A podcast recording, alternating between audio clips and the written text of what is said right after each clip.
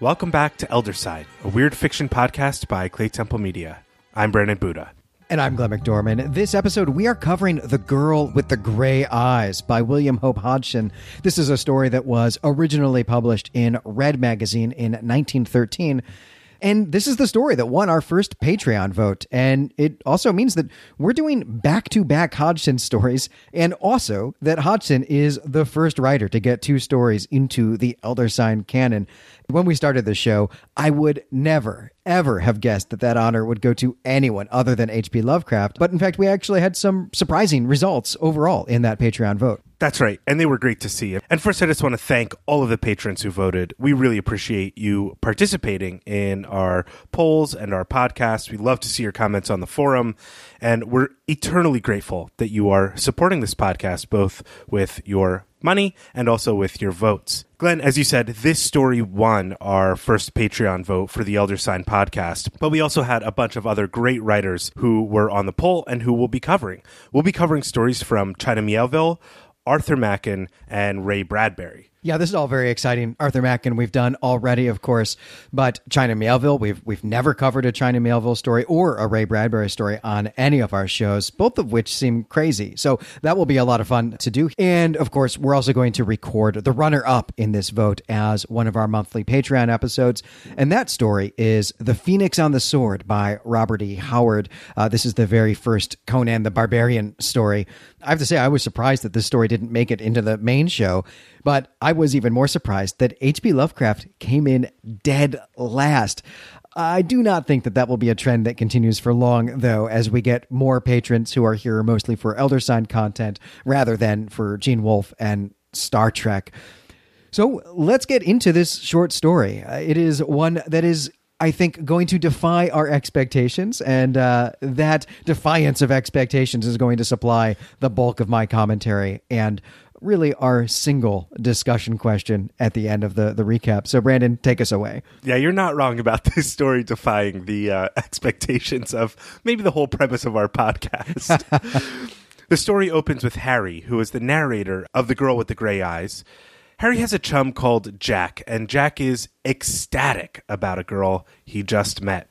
She's five feet two, which is perfect because Jack hates big girls, and she's dainty. She's got tiny hands and feet. Harry is a little taken aback here by Jack's excitement about this girl, but he lets Jack continue in his ongoing description of her, which has moved to the girl's eyes, which are special.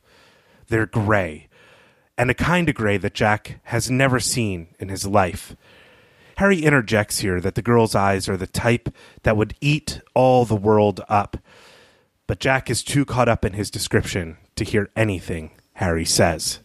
This is a pretty great opening for this story. There are several things that jump out to me. The first is that I was unaware until this story just how many times you could use the word chum in one paragraph, and also that chum could be a verb. Uh, so that was just a great part of the story. But the second thing that really strikes me about this opening is that the story begins in media res, or, or at least in media conversation, we might say. Jack has already been telling Harry about this woman by the time the, the story starts. And maybe it's only for a sentence or two, but possibly several minutes, possibly several tens of minutes have gone by in this conversation already, given how bored of this Harry already seems.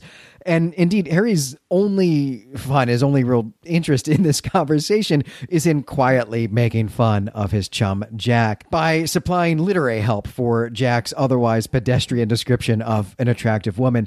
Harry gives Jack an adjective when he's at a loss for words, and then when Jack says simply that her eyes are gray, this is when Harry says, eat all the world up, as you, you said, Brandon. But this is not just a, a random comment or even a, a, weird sounding comment, though. Harry's actually quoting from a, a popular poem here.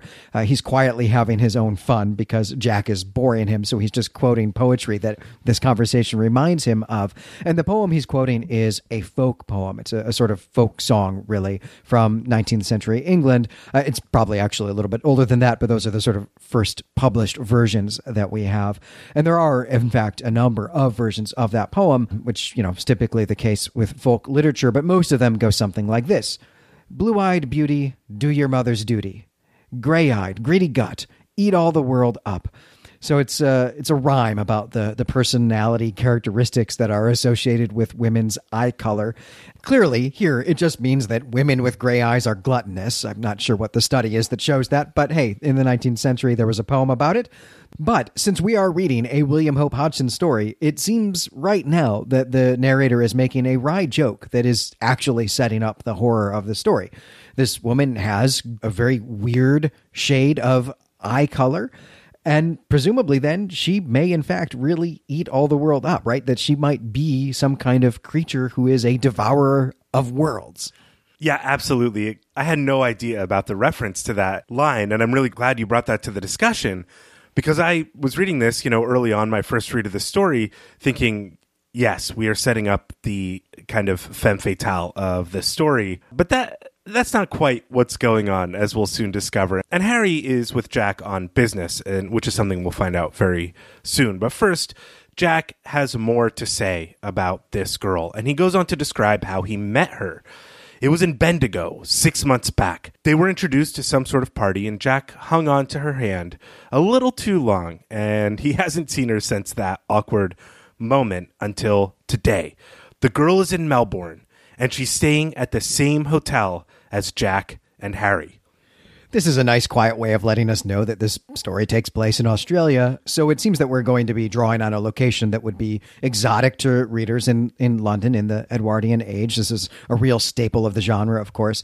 And on top of this, it isn't just that Jack held onto this woman's hand for an inappropriate amount of time, like an embarrassing amount of time.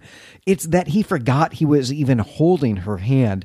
And the way this is presented has a real eerie feeling about it, like there's some kind of hypnosis or, or mesmerism that's going on here. Yeah, that's absolutely right. And Harry here breaks the reader's spell over Jack's description of the girl to tell us how he and Jack came to be in Australia. At 18 years of age, Harry went to work for his father, who was the country solicitor. Jack, his chum, and you know, Glenn, I'm really glad you pointed out how many times we're going to get chum in this story. It's not just the first paragraph, it is all over this story. It's crazy. Yeah, we're keeping it at about 5% of the usage that Hodgson right. gives it here. It was like a hard limit we gave ourselves. Yeah. Well, Jack had no prospects after school, and so he tried his luck in the colonies. No one had heard from Jack for six years, but Jack's uncle died, leaving his entire estate to his nephew, Jack. Harry volunteers to take a trip to Australia to track Jack down. It takes Harry a few months to find Jack in the back blocks of Australia, but eventually, Harry finds Jack and they make their way to Melbourne in order to catch a boat home.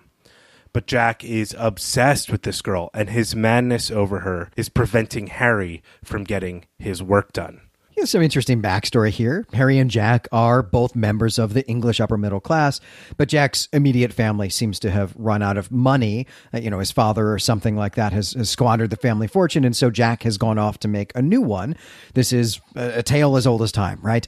And where he has gone is Bendigo in Australia, which is in the middle of a gold rush. The fact that he immediately abandons his efforts to return to England and succeed his uncle as a country gentleman suggests that probably he was not having much luck at finding any actual gold. And as we're going to learn in this story, Jack just might not be good at things. So this is no surprise here. I want to glom onto this phrase that you uh, you used here that you've taken from Hodgson, Brandon, the back blocks, because this really excited me. And what Harry says is, I found my man away up in the back blocks. And as I was reading this, I felt certain that he was going to say, away up in the back of beyond, which is a phrase we've encountered a lot on the Gene Wolfe Literary Podcast in Wolfe's masterpiece novel, The Fifth Head of Cerberus, which we've just finished up. I was disappointed that it didn't, but this term back blocks is basically the same thing. It's a version unique to Australia. And it just means that Harry didn't find Jack at a hotel bar in Bendigo. He actually had to go out in the wilderness to find him, where Jack presumably was by himself or with a few other people, like, you know, panning for gold. And for me, there's a whole story there waiting to be written. There are a number of stories embedded in this one that are waiting to be written. it's true. Well, the night that Jack has burst into Harry's hotel room talking about this girl was the night that Harry was hoping to have some downtime so he could complete some work and order room service. But Jack insists that Harry join him for the dinner service at the hotel so that they can be near the girl. As soon as Harry meets the girl, he understands what Jack sees in her. In fact, he catches himself staring at her, which prompts Jack to kick Harry under the table. So the two men get up and leave the table, and Jack asks Harry how he's supposed to get to know the girl with the gray eyes. Jack doesn't feel like this girl even recognizes him, much less his existence, even though he's been sitting across from her at the table this whole night. Plus, neither one of them knows anybody who could make a formal introduction between Jack and the girl, and Jack is certain that the girl doesn't want any new friends, especially as she was accompanied to dinner by a handsome, tall, blonde man whose hair is also red, uh, as we'll find out later, too. Harry leaves Jack dejected at this point because he just is tired of this business and he wants to go back to his room to work. Yeah, there's a real introvert extrovert dynamic to their friendship here, I think. Well, again, in this dinner scene, we get this kind of hypnotic effect from the girl with the gray eyes. And and this time it's actually on the narrator. It's on Harry who doesn't seem inclined to be interested in women here. He certainly wants his alone time and you know wants to get his work done. But nonetheless, even though he's not actually interested in her, he's not there to pursue her the way Jack is, still she has this kind of strange effect on him. That night, after Harry has dozed off, he's awakened by a hand that is shaking him. Jack, and here we learn that Jack is a nickname for John, has come up with a plan to get to know the girl. Harry, who knows something of Jack's schemes, tells Jack that he has no business waking him up at midnight to tell him of some half cocked plan to win the girl with the gray eyes over. And so Harry just goes back to sleep and he's in a bit of a rage here. Yeah, Harry's annoyed at being woken up because after dinner he's been working all night before going to bed. And I have to wonder what work. The the voyage from the UK to Australia is a matter of months and there's no internet. So what work has he brought with him? Has he just brought like suitcases, like whole trunks full of paperwork, like lawyer paperwork for him to do? Now I realize this is just a way to characterize Harry as a serious dude with serious business, but it just hurts me to imagine Harry traveling halfway around the world and then just doing paperwork in his hotel room. Like, I, I want to believe this is a problem uh, for us. This is a problem of our now that our bosses can email us, you know, even when we're on our honeymoons and such. Right. Well, his boss is his dad, so that's part of it. But I was wondering the same thing as I was reading this story. I'm like, what did he bring? A trunk? Of of paperwork over and even then how is he supposed to get it back? How much work when you're far from the office and nobody can get you any inf- additional information or paperwork could he possibly be doing? There's no fax machines. Maybe there are telegrams but even so how could he generate this much work that's keeping his mind so busy and on all this stuff there are some gaps in the plotting of this story, and I just think I think it's really funny, and I think it's a lot of fun. Well, to be clear, Hodgson doesn't say he's doing his lawyer work, so this is where again I think there's another story to be told. What is Harry actually up to that he needs to be left alone in his hotel room for? Right? Some he's on some kind of other weird fiction or pulp adventure besides whatever Jack has got going on. well, I think that's a very generous way to read the story.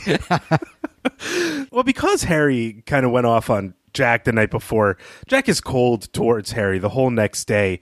And Harry thinks this is foolish, and he's a little annoyed by it. But as we said, he's got a lot of work to do. So he takes advantage of the time away from Jack and waits until Jack returns to his senses. The men meet up again the next morning at breakfast, and Harry eventually brings up Miss Grey Eyes. This is the most formal name we get for this character in the story. Uh, Jack is in a real state here because the woman is never without the red haired gentleman who is the man they met. Uh, who accompanied the woman with gray eyes two nights before at dinner. Furthermore, Jack has another idea, but he doesn't want Harry to throw cold water on it. Jack bets he can get to know the girl in the next 24 hours. Harry wants to know Jack's plan, but now Jack refuses to share it. So Harry returns to his work until evening. Right. Now we seem finally to be getting to the real action of the story. And this is typical of Edwardian short stories, right? Hinging the action on a bet and then watching the underdog beat the odds through some ridiculously clever scheme. It, this is actually kind of what's at the core of like every Sherlock Holmes story as well. And also, Arthur Conan Doyle wrote a ton of stories uh, that are exactly this mechanism. Most of them are about boxing. So at this point in the story, then, I'm wondering if it's the scheme that is really going to be important here, or if we are still just being set up for whatever horrific thing is going to happen to Jack when he discovers that Miss Grey Eyes is really a praying mantis or something. well, I can tell you've been rewatching Buffy, Glenn. it's true. We're in season two now. uh, well, Harry continues his work until Jack bursts into his room in a brusque manner. Well, Harry asks, Jack says rather cryptically that he's introduced himself to the girl. Harry wants to know what has happened. Essentially, Jack paid some goons to scare the girl so that he could come around and play the hero role. The plan, though, comes off disastrously because the girl with the gray eyes was with the red haired man who is a rough customer himself. And the red haired man pulls a gun on the goons and begins shooting at them. Jack didn't even have the opportunity to be the hero, and the red haired man is still in his position with relation to the girl with the gray eyes. Yeah, we've all had this fantasy in high school, right? Coming to the rescue of somebody and uh, and then kindling up a romance as a result of it. But it's a terrible idea. I, am certain that this sort of romance only happens in literature. I don't think there's a single relationship that has ever actually started this way, at least not one that has lasted, one that has gone the way that Jack is hoping it will. So, seriously, don't try this at home. It's a stupid idea. It's a really stupid idea. Jack here, though, thinks he knows how to make lemonade out of this situation, so to speak. So, he ran up after this altercation has taken place and asked if he could be of any assistance. But the red haired man had the situation neatly in hand. However, this was a good enough introduction that Jack was able to chat with them a bit and invites them to go sailing with him on his yacht the next day. At this point, Harry has to stop Jack's recounting of this story, and it's in part due to the shock that Harry experiences because Jack doesn't actually own a yacht. So Jack explains that he bought a yacht that afternoon after making the promise to take the two out on his boat. Jack hopes he can win the girl over from the red haired man that accompanies her by showing off his new wealth and financial status. Harry is really skeptical of this, but Jack is certain that he can do it. Yeah, well, here we see what kind of person Jack is, right? Hiring these goons in the first place cost him a lot of money. Now he's just buying a boat to impress this woman who's already in some kind of relationship. So I think it's pretty clear that he is not going to survive very long as a country gentleman, and he's going to be right back here trying to pan for gold in the, the back of beyond in Australia before too long. The next day, Jack takes the girl and the red haired chap out on his yacht, and he does so for the next three days. But it turns out that he's made no progress in winning over the girl with the gray eyes affection, which only amuses Harry, who is still just really concerned with his paperwork. But Harry can tell that Jack has come up with another secret plan. And he's proven right when Jack, the gray eyed girl, and the red haired man all show up to Harry's hotel room dripping with seawater. And each of them are miserable. They're unhappy. Jack changes, and I guess the, the red haired man and gray haired girl leave off scene here and tells Harry what has happened. Wanting to prove his heroism once more to the gray eyed lady, Jack capsized the yacht on purpose during a squall. Jack, though, got tangled in a wet sail and nearly drowned, and was saved by both the gray eyed girl and the red haired gentleman all of this makes Jack even more angry at the situation that he's put himself in. We've now full on entered the slapstick comedy phase of this story, and I have to say it really works for me. I'm loving this story so far. This is a, a, great trope, right? But it is also something that I think most of us have probably experienced in our own lives, doubling down on a terrible idea and just compounding the problem in ways that are hilarious to, to bystanders, right? I've certainly done this. I've been the active agent in doing this for the amusement of others, and I have been amused by others making this same type of mistake. Yeah, it is pretty funny, and this Jack character is a riot. The next day, Jack offers to pay the red haired devil, as he's calling him now, for services rendered for saving his life. This is a nasty gesture, and the other man refuses to accept. Jack continues to insist, and the other man continues to refuse until the men come to blows. They have a fight. Jack wins the fight, but afterwards, he holes up in his room for a few days to hide how much damage he really took. Eventually, he emerges and meets Harry for breakfast. The gray eyed girl is sitting opposite Jack and Harry, the same setup. That was the dinner service they had before. And Harry can tell that if she could get a moment alone with Jack, she would give him an earful. The girl is fuming. And Harry's right about this. Two hours later, Jack meets Harry in his hotel room to catch him up on what has happened. The gray eyed girl just gives Jack hell, but her temper only makes Jack love her more. Once she got her piece out, Jack apologized and told her that he was really ashamed of himself and the way he acted. But he only did it because he loves her. And he never would have acted that way if he weren't so jealous of the other gentleman that has been escorting her around. For some reason, when Jack admits this to the girl, she gets a look in her eye and doesn't seem nearly as angry with him as she was before.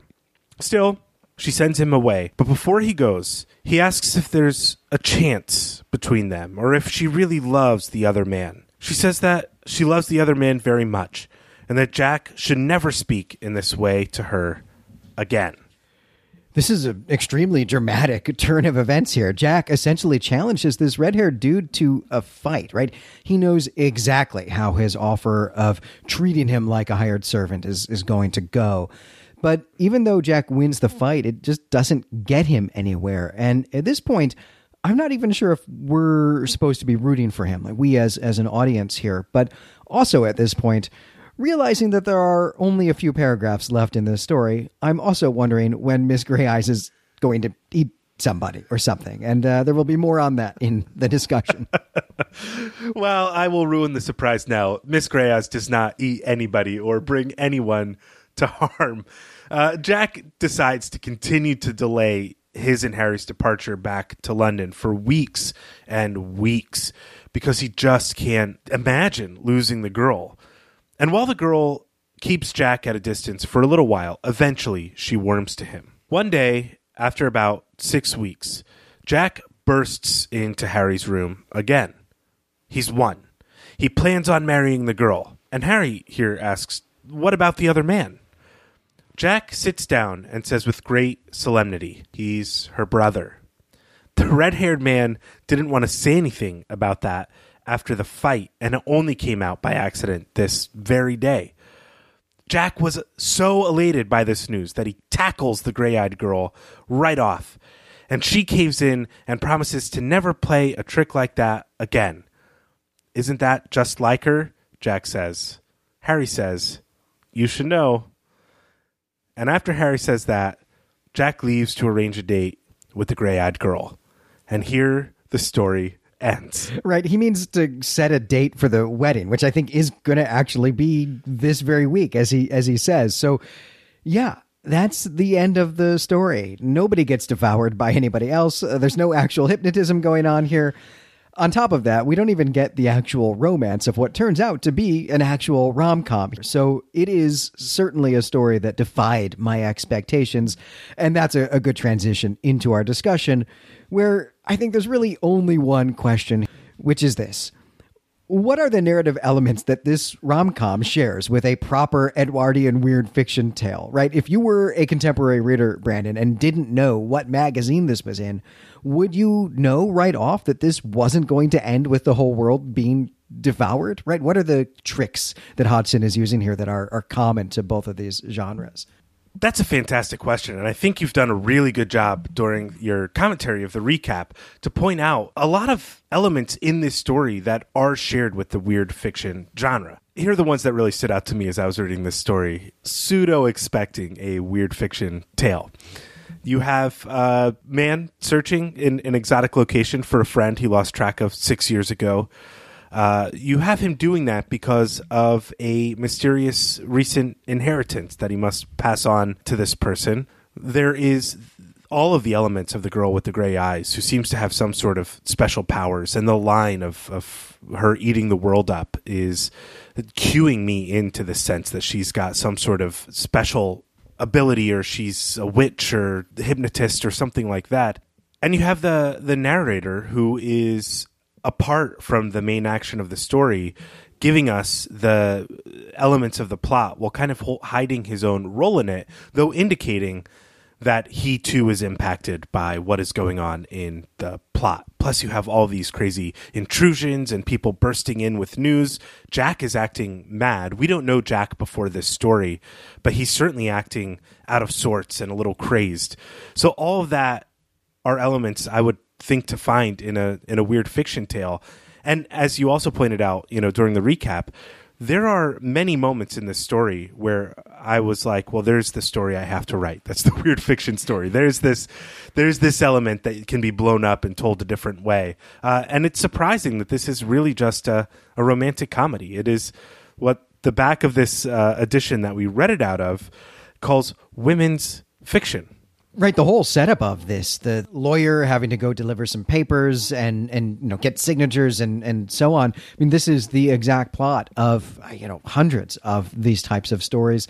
You know, the one that comes to mind for me immediately is the Woman in Black, which is not actually an Edwardian story, but but has this same setup. There is also the exotic location, right? Setting this story in Australia, and not just in Australia, but uh, setting it, or at least having Jack been previously in the deep wilderness in Australia primed me to be thinking that the the girl with the gray eyes was going to turn out to actually be some kind of Australian you know, supernatural creature of some sort, some creature in indigenous folklore or something like that. Here I'm thinking of Algernon Blackwood's use of the Wendigo uh, to tell a similar story, though you know Blackwood mostly made up all of the things that he says about the Wendigo. I assumed Hodgson was going to do the same thing here, but that the gray eyes were going to be the clue, right? That we were going to get that the indigenous inhabitants of Australia tell some story about a gray eyed demon or, or gray eyed demons or, or something like that. And that was going to be the, the clue. So we have all of these building blocks here for what could be actually an amazing weird fiction story, uh, including what is Jack actually doing out there? Here, clearly, he is just out panning for gold. But like, what if he's out there actually looking through, you know, some ancient indigenous temple or something like that? And that's what unearths the, the the creature. Uh, that'd be straight out of a Lovecraft, right? That's how Lovecraft would tell this story for sure. So all of these elements are here, and I have to say, though, I, I loved this story. I had a great time reading it. I was a little surprised at the end because I did not realize that this was a rom com and not actually a weird fiction story until the very end. I kept waiting for you know the anvil to to fall on my head, but I can imagine that Hodgson actually wrote this as a weird fiction story, or wrote, you know, half of it or two thirds of it, not sure which genre he was going to end it with. And maybe actually even wrote two different endings here and was sending it out to magazines of different genres simultaneously. I don't believe that that's actually true, but I can imagine that this is part of his writing process here, trying to to make it as a as a writer, trying to get stories out and get them published. Yeah, I mean, even the title itself is highly ambiguous. The girl with the gray eyes does not sound like a romantic comedy tale or women's fiction story. Uh, Jack in this story is an absolute brute that I don't think, you know, if the target audience is women, would think, oh, I, I would love to have this guy hire goons to try and rough me and my brother up. And yeah, we'll get married in six weeks from that moment. Um, no, this is a story that could have been written by any one of the Brontes, to be clear. Yeah, that's true.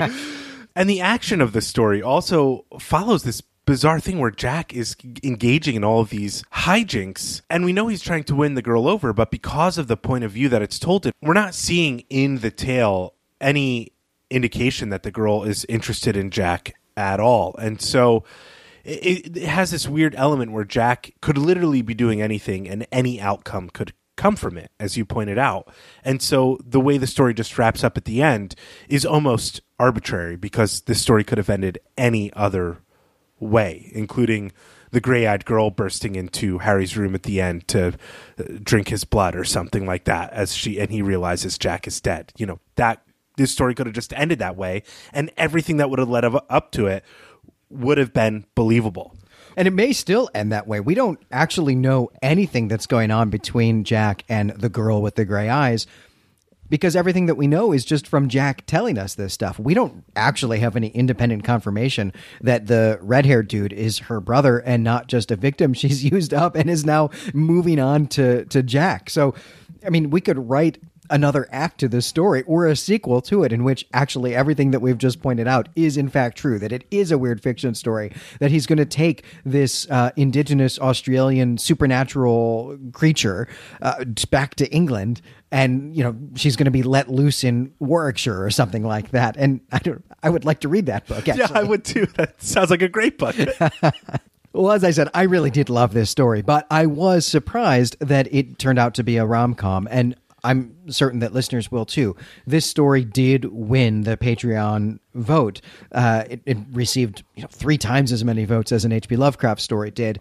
And I'm not sure that people really knew what the story was. They just like Hodgson and saw a Hodgson story on there. And how this story got on the ballot to begin with is that it is included in this beautiful volume by Nightshade Books that includes as its centerpiece Hodgson's magnificent weird fiction novel, The, the Nightland.